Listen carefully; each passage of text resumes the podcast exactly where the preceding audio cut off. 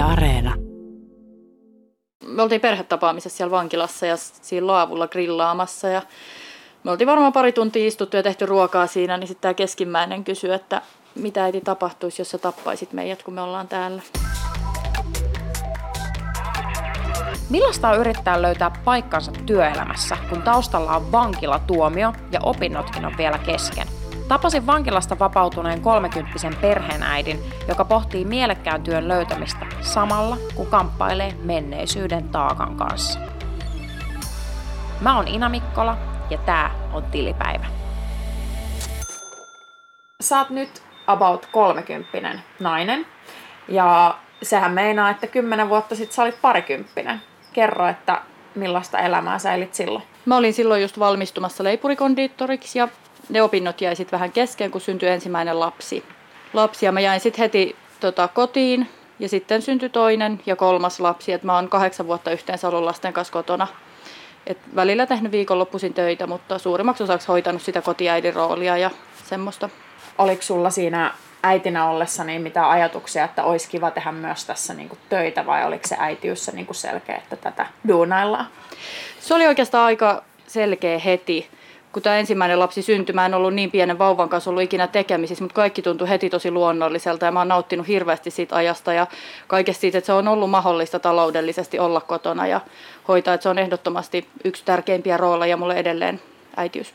Millaista se sitten, kuitenkin kolme lasta ja, ja aika silleen tiuhaan, niin, niin tota, millaista se arki sitten oli? No mä olin jotenkin keskittynyt tosi paljon just siihen äitiyteen ja siihen, mitä mä teen lasten kanssa ja unohdin ehkä sitten vähän itteeni siinä.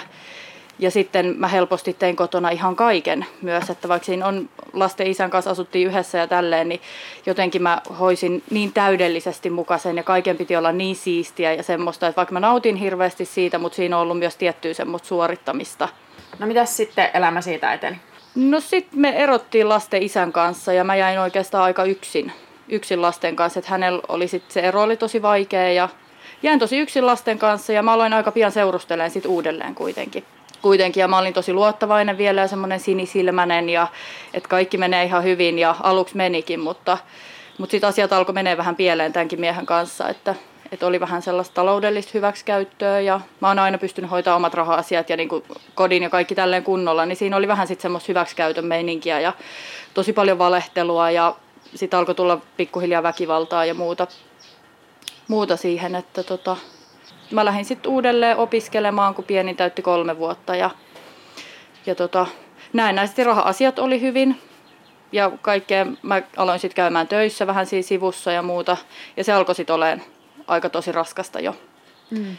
Jo, että miestäkin pitkiä päiviä, sitten oli jäänyt kiinni niin monista valheista, alkoi tulla rahavaikeuksia, me oltiin tehty kuitenkin isoja hankintoja siinä vaiheessa, jotka oli pakko maksaa. Ja tota, sitten se opiskelut, työssäkäynti, kaikki tämmöinen, niin se oli sitten vähän liikaa. Ja mitä sä siinä vaiheessa, millaisia hommia sä sitten teit? No mä opiskelin lähihoitajaksi ja mä tein hevoshommia.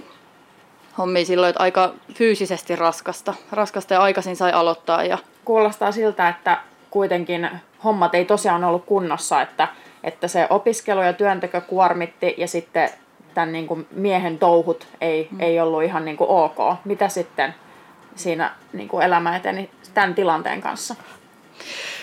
No me erottiin sitten miehen kanssa. Mä aloin sitten taas aika pian seurustelee uudelleen, mutta sieltä alkoi sitten tulemaan niin kuin tämän miehen tekemiä näitä luottokorttilaskuja. Mä oon 10 000 eurolla niitä suunnilleen maksanut, maksanut ja koittanut pitää kaiken kasassa. Ja sitten jotenkin mä en koskaan käsitellyt niitä asioita, mitä on tapahtunut. Niin tota, se sitten jotenkin oli liikaa ja sitten miksi mä aloin heti seurustelemaan. Mua, mä pelkäsin jotenkin, että mä jään yksin ja tälleen, vaikka mulla ei ollut mitään huolta. Mä selvi ihan hyvin yksin ja pystyn hoitamaan kaikki asiat, niin jotenkin sitten se, että mä aloin seurustelemaan taas tosi pian uudelleen ja sitten siinäkin oli vähän valheita. Ja sitten jotenkin oma itsetunto meni ihan kokonaan. Alkoiko sua masentaa? Alko. Joo, mä en ole koskaan oikeastaan ollut semmoinen, että mä murehtisin asioita, mä stressaisin, mutta silloin mä huomasin, että mä olin tosi masentunut. Mä olisin halunnut vaan nukkua ihan koko ajan ja oikein mikä ei kiinnostanut ja huvittanut ja naurattanut. Ja normaalisti mä oon tosi iloinen ja semmoinen innostuva ihminen ja sosiaalinen ja mä en jotenkin halunnut mennä sitten paikkoihin. Mä koitin vältellä kaikki, että mä soitan jonnekin tai menen käymään jossain kaupassa. Mä miehelle sanoin, että no mene nyt ennen miekkiä käymään tuossa, mä odotan autossa. Ja, mm. et siinä oli paljon kaikenlaista. Sitten oli niin kuin ulkopuolelta tuleva paine sitten niin kuin omasta lähipiiristä siitä, että minkälainen mun täytyy olla ja minkälainen on oikeanlainen ihminen ja miten, miltä kodin täytyy näyttää, vaikka meillä on aina ollut siistiä, mutta ei kuitenkaan ihan tahratonta, niin siinä on ollut paljon sellaista. Mm. Ja sitten sitä on lähtenyt miellyttämään ehkä liikaa muita, eikä ole saanut omaa ääntä kuuluviin koskaan. Niin. No sitten tapahtui jotain aika radikaalia sun el- koko elämän mittakaavassa. Mitä tapahtui? Joo, me lähdettiin tämän uuden miesystävän ja kavereiden kanssa viettää iltaa ja siinä sitten tuli riitatilanne ja ja meillä ei normaalisti, ei niinku arkena ollut riitoja, mutta siinä tuli sitten erimielisyyttä ja mä huomasin yhtäkkiä, että hän on lähtenyt täältä ravintolasta ja meidän oli tarkoitus mennä yhteisen ystävän luokse, niin jo, jotenkin mun tuli tunne, että hän on tullut kuitenkin kotiin. Ja mä otin sitten taksin ja tulin kotiin ja tämä koti oli kuin hävityksen kauhistus. Täällä oli heitelty tavaroita ja hän oli pakannut tavarat ja että nyt hän lähtee ja tapahuora itses ja kaikkea tällaista. Ja töni mut parin kertaa maahan ja löi niin kuin nyrkeillä pään viereen ja kaikkea. Sitten mä ajattelin, että no, että jos sä ihan oikeasti tällä sanot toiselle ihmiselle, että tapa itse, että ymmärrät sä, mitä se tarkoittaa. Ja mä sitten menin keittiöön ja otin veitsen sieltä laatikosta ja uhkasin niin kuin itse, pidin omaa vatsaa vasten, sitä uhkasin itteeni. itteeni ja sitten hän sitä säikähti aika kovasti ja siitä tuli pieni kamppailu siitä veitsestä ja se osui häntä sitten vatsalihakseen. Huhhuh, siis tämähän on niin kuin ihan äärimmäisen eskaloitunut tilanne.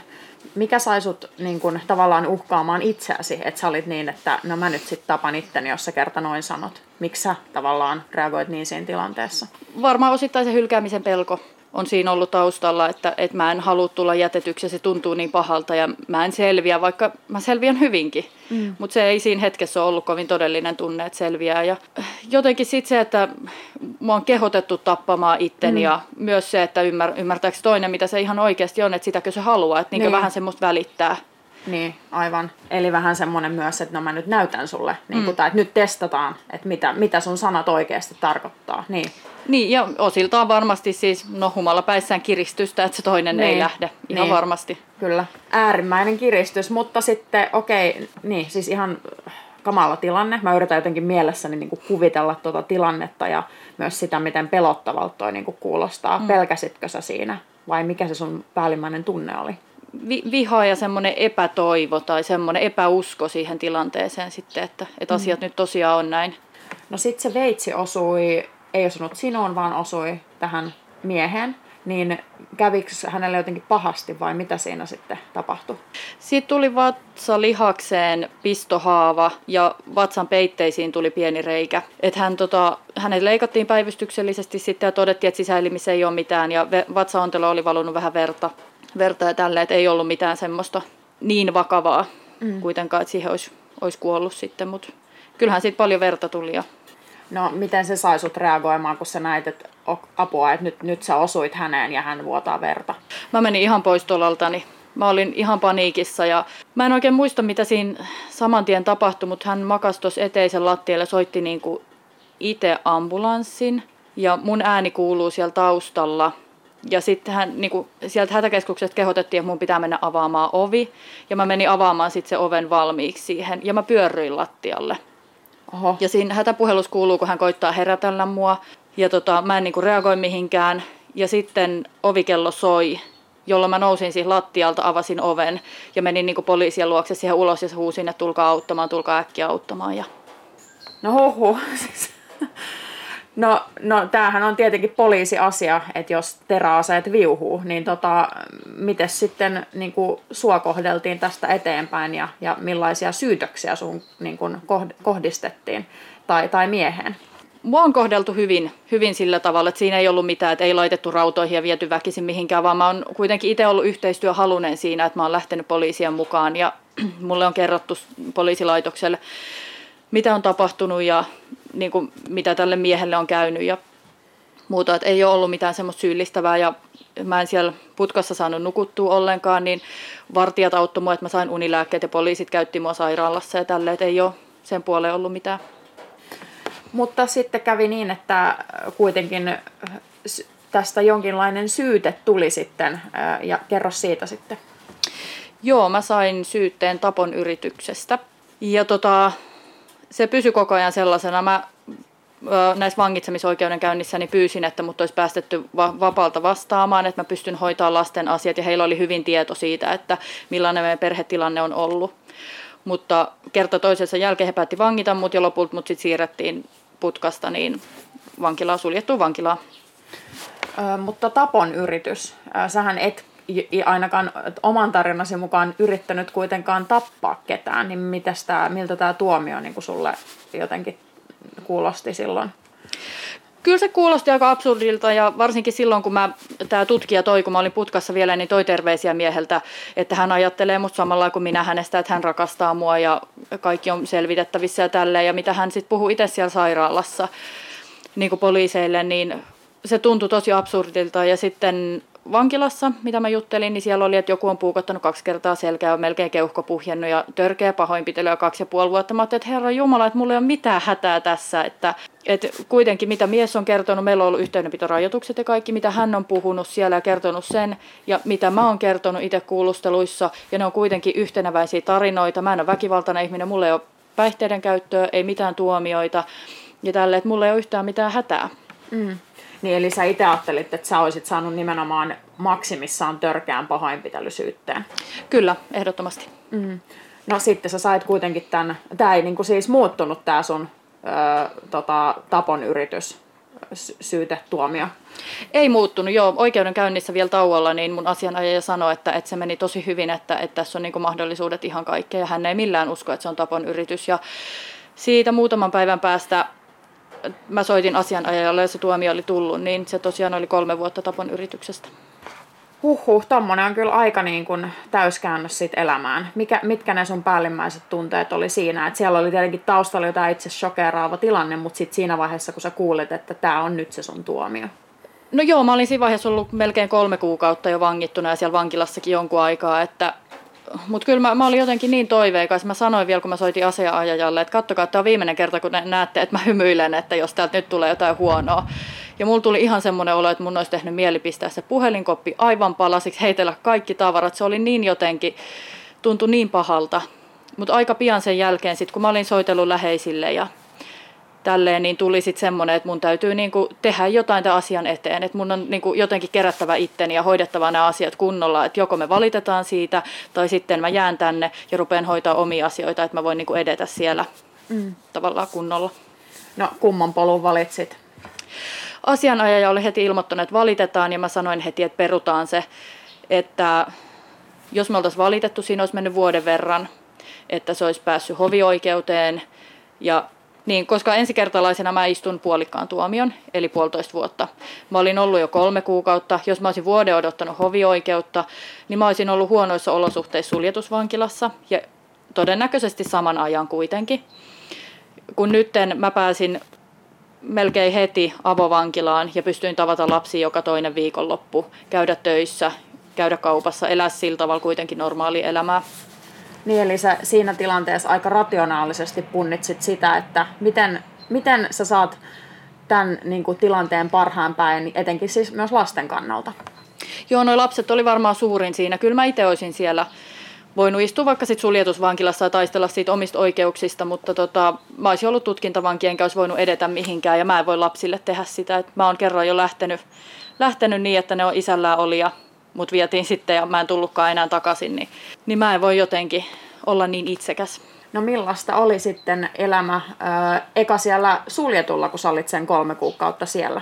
Kyllä se oli aika erilaista, erilaista että paljon on vankeja, jotka ei ole niin stereotyyppisiä, mutta, mutta suljetusvankiloissa niitä on aika paljon, jotka sitten on käyttänyt paljon aineita tai käyttää sielläkin, sielläkin ja on tiettyjä sääntöjä, mitä pitää noudattaa ja kaikkea. Ja itse kun ei polta edes tupakkaa, että sä tupakkapaikalla tutustuisit, pääsisit juttelemaan, niin kyllä se vaati totuttelua tosi paljon. Niin, että siellä NS normi kotiäitinä, mm. niin tota, äh, vankilassa muiden vähän niin kuin kovemman luokan rikollisten kanssa. Joo, kyllä se siltä aluksi varsinkin tuntui, mutta kyllä se sitten kun muutamiin tutustui ja lähti pelailemaan korttia ja tälleen, niin kyllä se sitten meni tosi hyvin ja vähän omalla painolla, että sitä tietyllä tavalla lähtee ehkä mukaan sit siihen juttuun siellä. No sitten kun alkoi tämä avovankila aika, se on tietenkin sit tosi erilaista, mm. niin, niin millaista se sitten oli? Se oli pääosin sitten kuitenkin se, miten sä sen tuomion suoritit.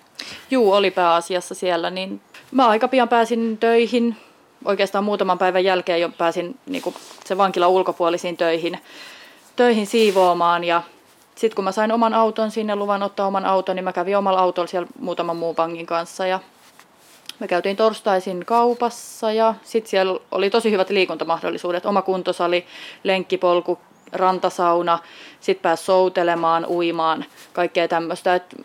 siinä oli ne tietyt rajat, joiden ulkopuolelle ei saa mennä, tietyt kellonajat. Mutta muuten sä itse valmistit siellä soluasunnossa ruoan ja kaikki tällaiset, että kyllä se aika lailla normaali elämää kuitenkin, varsinkin kun pääsi käymään niin kuin se vankila ulkopuolella töissä. Mm. Siis eikö se tuntunut sulla niin kuin rangaistukselta? Kyllä se tuntui rangaistukselta, koska mä haluaisin olla kotona lasten luona, luona mutta valitettavan nopeasti siihenkin sit tottu ja ehkä se, että mun oli koko ajan hirveän ikävä lapsi. Aina kun mä puhuin lapsista, niin mä aloin melkein itkemään. Mm. Mutta jos mä en ajatellut niitä niin paljon, että mä keskityin siihen, mitä mä teen siellä, vaikka mä soitinkin lapsille joka päivä, niin se ei enää tuntunutkaan niin pahalta. Niin. Ja siellä oli jotenkin ehkä aikaa sit tutustua ensimmäisen kerran itteensä, mm. millainen on, kun on aikuinen.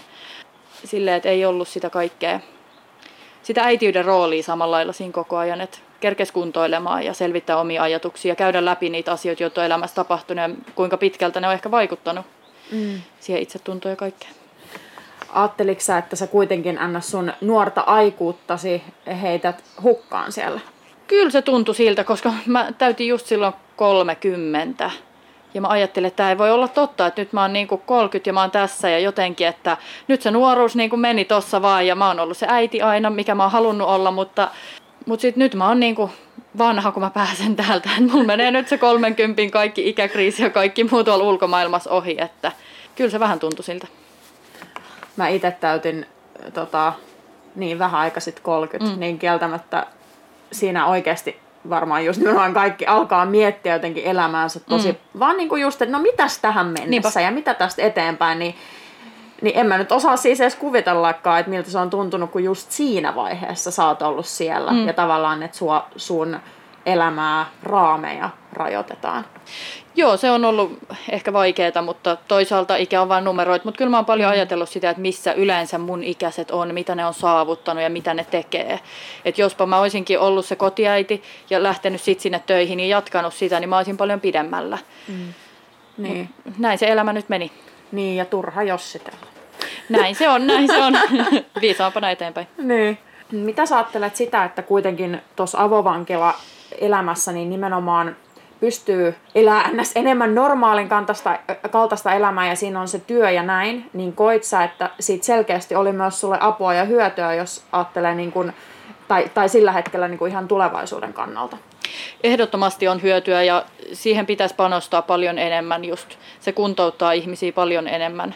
Niin se, se on auttanut tosi paljon. Mm tosi paljon. Ja sitten oli jotain, mihin palata. Mä pystyin säilyttämään tämän kodin, jossa me ollaan asuttu kuusi vuotta. Ja mä tosiaan joka toinen viikonloppu tapasin lapsia. Mä kävin niiden kanssa perheterapiassa omalla paikkakunnalla ja kaikkea tämmöistä. Että mä en usko, että yksikään rangaistus on niin kova, että jos sut istutetaan jonnekin penkkiin hu- tyhjään huoneeseen, vaikka sä kymmenen vuotta siellä, niin sä tuut entit vihasempana ulos sieltä. Mm. Että sua ei ole autettu mitenkään ja perehdytty siihen, mikä se syy on. Ja tuolla ainakin oli paljon tällaisia ryhmiä, joissa pystytään sitten yksilömuotoisesti käymään niitä keskusteluita ja psykologin luona. Ja mä hyödynsin kyllä tosi paljon niitä. Mm. Niitä ja on oppinut tuntemaan itteni ja ne omien rajan, rajojen asettamisen, mm. että miten mua saa kohdella. Ja se vaikuttaa niin paljon siihen omaan jaksamiseen ja mitä ajattelee itsestään. Ja... Niin, ja selkeästi kun sulla oli tavallaan niitä kokemuksia, että ne tavallaan kumppanit ei ollut kohdellut mm. sua hyvin, mm. niin, niin se varmasti erityisesti on niin kuin ihan tästä eteenpäin aika kantava asia, että on saanut käsitellä niitä rajoja, niin kuin, että mitkä on sun rajat. Niin, ettei kukaan kävele mun yli just ja kaikki semmoinen, että jos mä kieltäydyn auttamasta jotain toista, koska mä en yksinkertaisesti työpäivän jälkeen jaksa, mulla on kodit ja lapsia kaikki hoidettavana, niin jos mä en jaksa auttaa ja se toinen suuttuu siitä, niin se ei ole mun ongelma. Että mm. hänellä on joku ongelma, jos hän suuttuu niin paljon siitä, että mä en ihan oikeasti siinä ainoana iltana niin jaksa, jaksa mm. olla avuksi ja kaikkea tämmöistä, niin kyllä sitä on tullut paljon mietittyä. Niin, kyllä. Ja noinhan se juurikin on. niin, niin se on. Sä sanoit, kerroit, että sait nähdä lapsia ja näin, mutta että missä lapset muuten sitten oli? Kuka heistä piti huolta sen ajan, kun sä et sitten heidän kanssaan ollut? Mun vanhemmat tuli, tuli heti tähän meille asumaan lasten kanssa, että, että koulut saatiin käytyä ja kesä alkoi ja he sitten lomaili mökillä ja vähän ulkomaillakin siinä. Ja kun oli ehkä se ajatus, että on hyvinkin todennäköistä, että mä saatan päästä pois, että nyt ei tehdä niinku mitään niin radikaalia. Mutta sitten alkoi tulee syksy ja koulut alkaa taas lapsilta uudelleen, niin lasten isä, isä astui sitten vähän uudelleen kuvioihin ja Oho. muutti tähän lähelle ja lapset on sitten asunut sen ja hänen luonaan. Okei, no toikin on aika, aika radikaali muutos sinänsä, että hän sitten niinku palasi kuvioihin.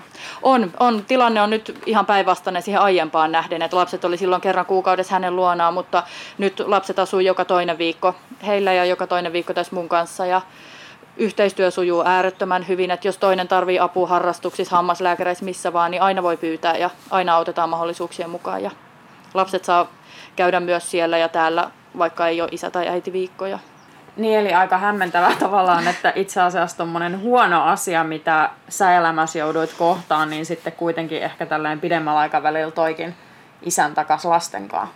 Kyllä, ehdottomasti. Kyllä mä oon koittanut ajatella niitä, myös niitä positiivisia seurauksia. Lapset on saanut isänsä ja kyllä mun lähipiiristä on myös sanottu, että ihan oikeasti tätäkö siihen tarvitaan, että toista niin, niin. autetaan. Niin. Että jos sitä apua on aikaisemmin ollut vaikea saada tai pyytää, niin tarviiko tilanteen olla näin paha, että voidaan toisia auttaa? Joo, siis se mulla tuosta mm. niin tuli ekana mieleen, että ei toi pitäisi olla mikään myös tilanne, että hei joo, mutsin pitää joutua eikä vankilaan, niin sit faija astuu niin niin, päkkiin niin. kovia. niin, sepä se.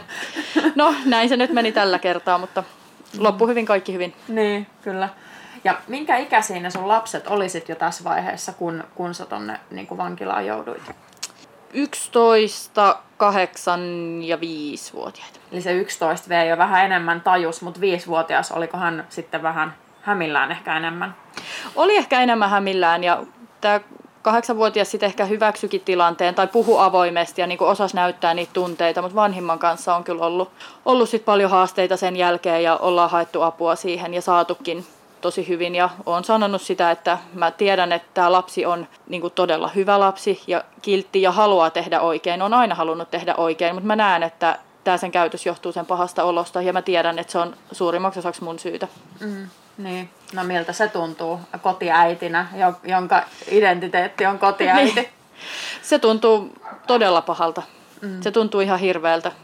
Mutta mä en voi mitään muuta tehdä kuin koittaa auttaa sitä lasta jotenkin mm. ja olla valmis tekemään ihan mitä vaan sen, sen eteen, että saisi sitä apua ja mm. muuta. Mutta se on maailman pahimpia tunteita. Niin. Mitä sä haluaisit, niin kun, tai mikä sä koet, että eniten on auttanut just tätä lasta, kun sä oot senkaan nyt niin ollut? Se, että kaikesta voi puhua ja kaikesta saa puhua. Ja se, että mä oon tosi herkkä itse, että jos hän kertoo mulle jotain tai mä puhun jostain, tai kuinka mä näen, että hänen on paha olla, ja tälleen, mä, mua alkaa helposti itkettää. Niin mä oon sanonut, että mä en itke sen takia, että sä et vois kertoa mulle, vaan musta itsestä vaan tuntuu mm. niin pahalle, että, että, että mä tiedän, että se on mun syytä. Ja tosiaan, että kaikesta on saanut keskustella siitä, että mä olin vankilassa ja millaista elämä siellä on ja mitkä asiat siinä mietityttää, niin lapset on aina tiennyt, että ketkä on ne henkilöt, keiden kanssa siitä saa puhua. Ja voi kysyä mitä vaan. Ja sieltä on tullut tosi pahoja kysymyksiä. Mm. No mikä on ollut pahin? Me oltiin perhetapaamisessa siellä vankilassa ja siinä laavulla grillaamassa ja me oltiin varmaan pari tuntia istuttu ja tehty ruokaa siinä, niin sitten tämä keskimmäinen kysyi, että mitä äiti tapahtuisi, jos sä tappaisit meidät, kun me ollaan täällä. Mä niin. Sitten mä kerroin aika rehellisesti, mitä ta- voisi tapahtua, jos niin kävisi, mutta tietenkään se ei ole mahdollista, että mä en ikinä tekisi niin. niin ja hän tyytyi siihen vastaukseen kyllä, että... Okei, aika kylmäävä kysymys kyllä. Joo, kyllä se pysäytti pysäytti niin. aika paljon, että nämä on niitä asioita, joita lapset miettii. Ja se ei ole yhtään ihme, jos se illalla oikein nukuta, kun äiti on vankilassa tai, tai että he kokee epäluottamusta siihen, niin kuin mua kohtaan. Ja sitä mm. miettii, että onko mä turvallinen enää, että mä en ole koskaan tehnyt mitään pahaa heille enkä muille ja nyt mä kuitenkin tein näin. Mm. Niin. Mites sitten se, että, että kun, kun olit tässä niinku vankeudessa ja, ja just tapasit välin lapsia ja näin lapset oli kuitenkin koulussa, niin miten sitten koko niinku, tavallaan vaikka lasten lähi, lähipiiri, vaikka heidän kaverit tai, tai vanhemmat siellä, niin tiesikö ne, että sä olit niinku nyt vähän eri tilanteessa? Ei tiennyt ja onneksi ei ole tiennyt, tiennyt että siltä me ollaan suojeltu lapsia sillä tavalla, että on just ne tietyt henkilöt, kelle lapset voi puhua, ne läheiset, ja kerrottu, että ehkä on parempi, että sitä ei kavereille kertoisi. Että siitä voi seurata kiusaamista ja muuta niin tyhmää kuin se onkin. Ja toisaalta lasten kaverit ei ole ehkä ihmetellyt sitä, että lapset asuu nyt isänsä luona, koska mä oon kuitenkin päässyt niin usein käymään kotona ja soitellut lapsille ja ollut yhteydessä ja tälle, että lasten kaveritkin on nähnyt, ne on käynyt täällä meillä, kun mä oon ollut lomilla ja kaikkea, niin ei ole ollut semmoista, semmoista yhtäkkistä poissaoloa mm. niin paljon sitten. Niin, mutta että hassu ajatus, mutta, mutta siis varmasti juurikin noin, koska, mm. koska jotenkin se, että, että lapset on kokenut tuossa vaiheessa jo niin paljon, niin sitten se, että kuormittaisi heitä vielä jotenkin lisää. Joo, se ei tuntuisi oikein reilulta. Ja tosiaan, kun mm. siitä voi seurata kaikkea kiusaamista ja kaikkea, ja mitä mä oon kuullut siellä vankilassa mm. muilta äideiltä, kuinka niiden lapsia kiusataan vielä niin kuin vuosiikin sen jälkeen, niin siinä ei ole yhtään mitään järkeä, järkeä mm. sitten. Mutta kyllä silloin, kun mä pääsin koevapauteen ja mulla oli se panta nilkassa, niin me ei hirveästi tuossa lähirannalla käyty uimassa. Ja jos käytiin, niin mä pidin kyllä pitkät housut jalassa. Mutta sitten kun mentiin johonkin kauemmaksi, mä kysyin lapsilta, että miltä teistä tuntuu, että kun ihmiset saattaa tuijottaa tai muuta, niin ne oli, no ihan sama, älä nyt enää kysele sitä. Ne oli niin tuskastuneet siihen, että no kuka nyt ihan oikeasti välittää, lopeta nyt toi, niin. toi että ei se sitten ja oikeastaan aika vähän ihmiset sitten kuitenkaan tuijotti. Että kyllä mä huomasin, että välillä katto, mutta mm.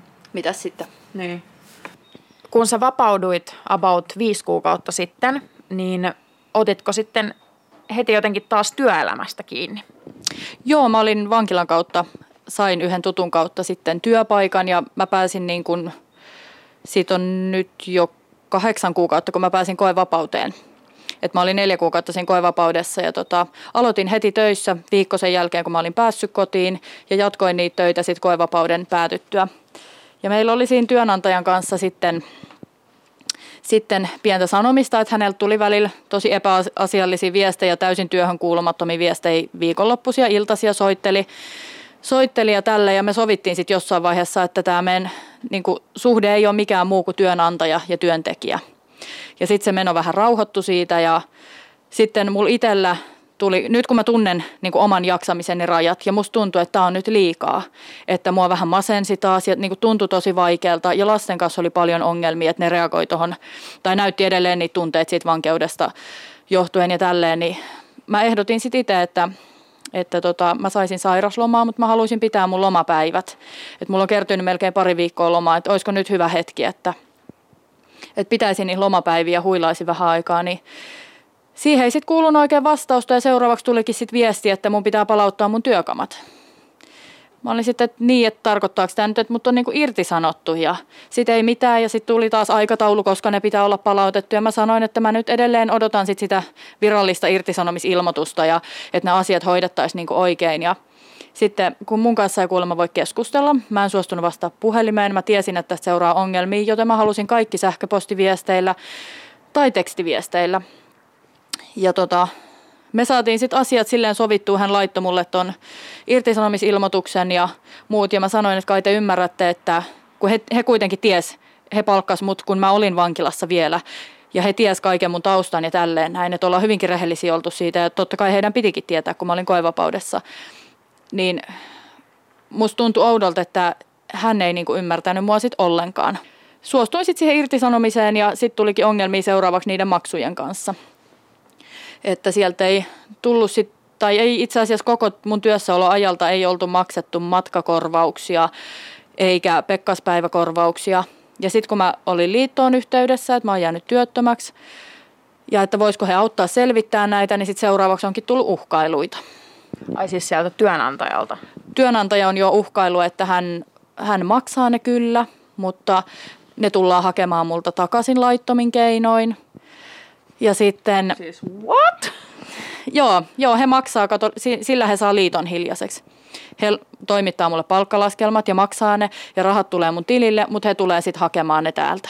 Ja nyt mä oon tehnyt viimeisen temppuni. Ja minkä alan firma oli kyseessä? Mafia? Noin.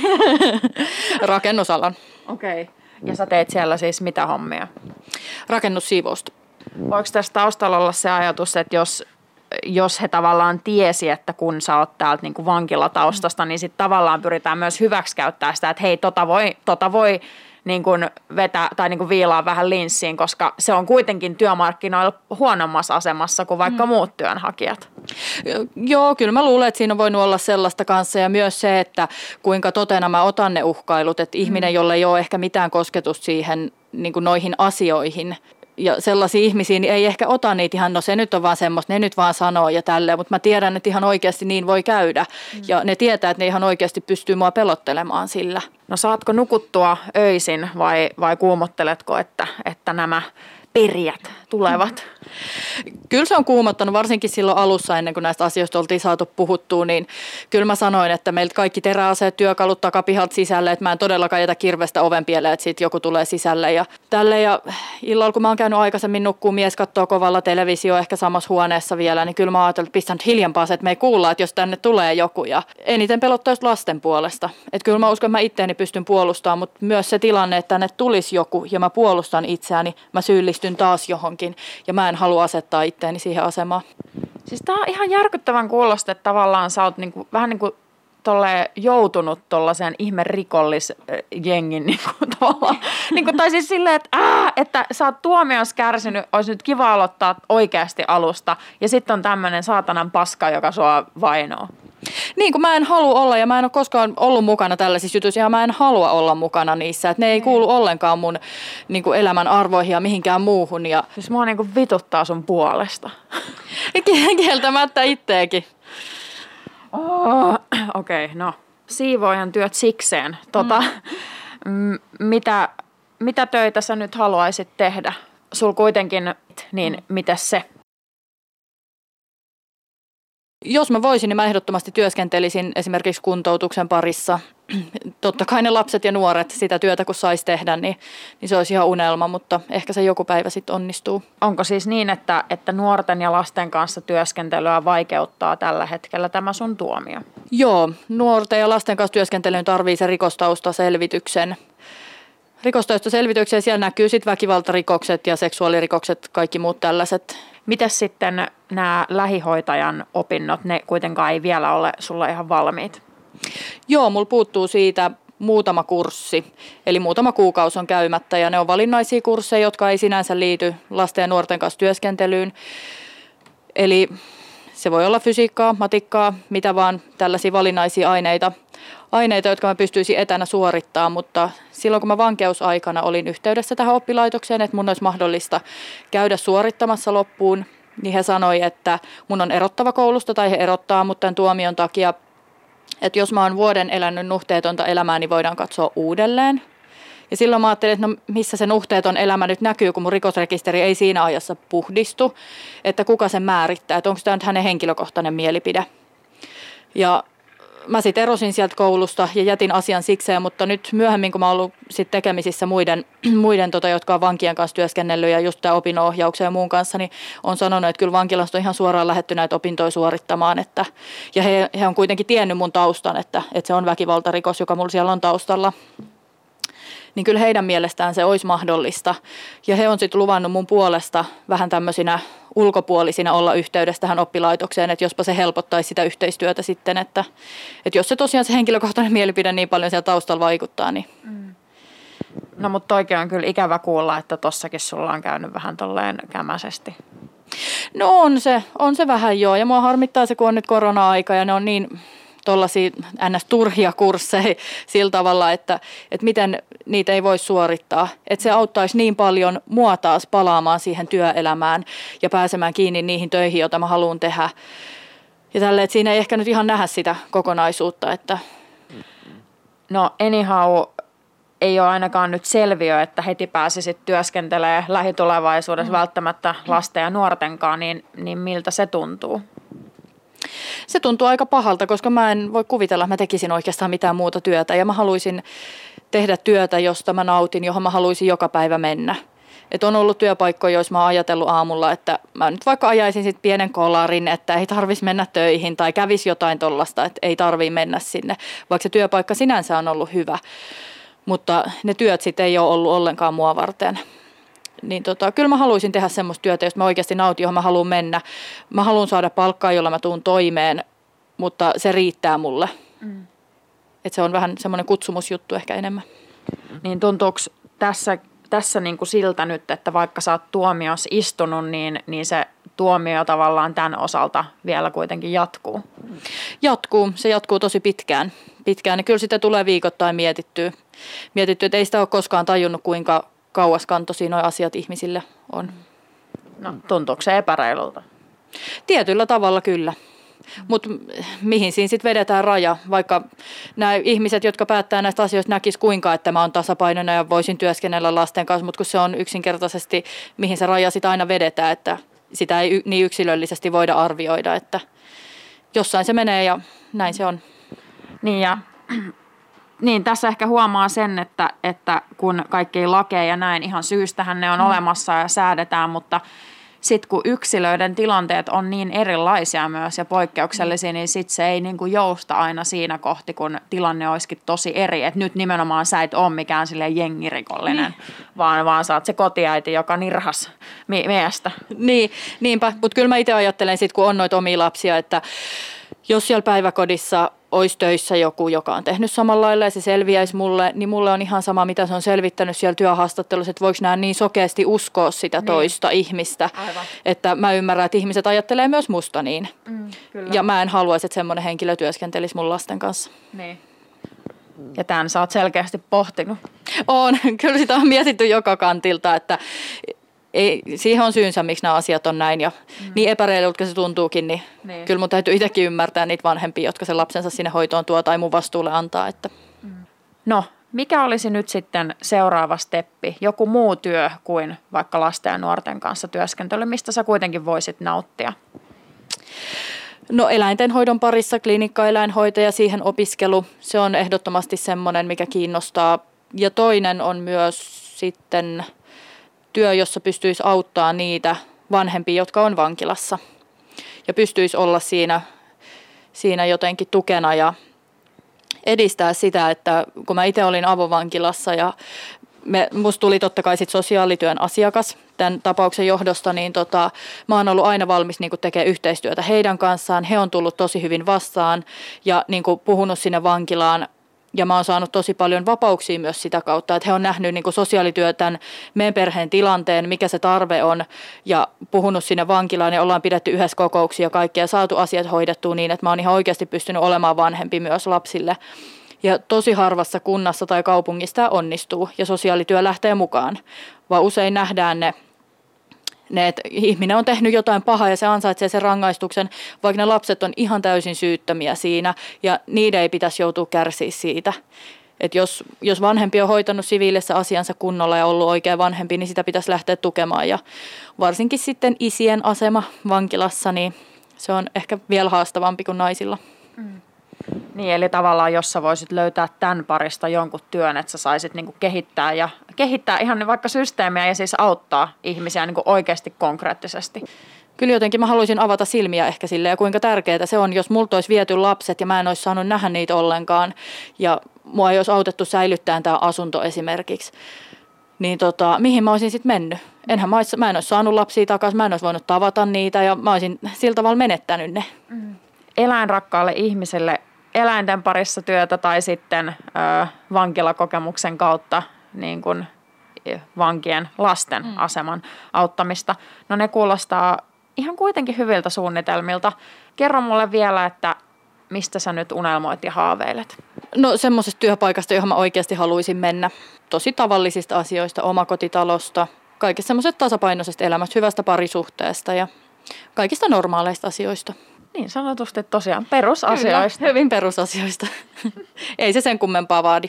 Mun elämäarvot on kuitenkin semmoiset niin perhe ja yhdessä oleminen, yhdessä tekeminen ja kaikki tämmöinen, että ne tuo siihen elämään sitä sisältöä, niin siinä se on. Se riittää. Mm. Hei, kiitos ihan äärimmäisen paljon tästä keskustelusta. Tämä on ainakin avannut jotenkin mun, mun ajatuksia paljon ja, ja ihailen kyllä, täytyy sanoa myös sun asennetta ja jotenkin tuollaista tietynlaista kylmäpäisyyttä, mikä susta niin kuin hyvällä tavalla huokuu mm. ja, ja sellaista rationaalisuutta ja sitten kuitenkin empaattisuutta. Mm. Kiitos. Kiitos tosi paljon sulle. Ja pakko vielä sanoa, että onnea tulevaisuuden suhteen. Kiitos, sitä tarvitaan osaltaan varmasti nyt näinä vaikeina aikoina. Kiitos kun kuuntelit. Mä oon Ina Mikkola ja tää on Tilipäivä.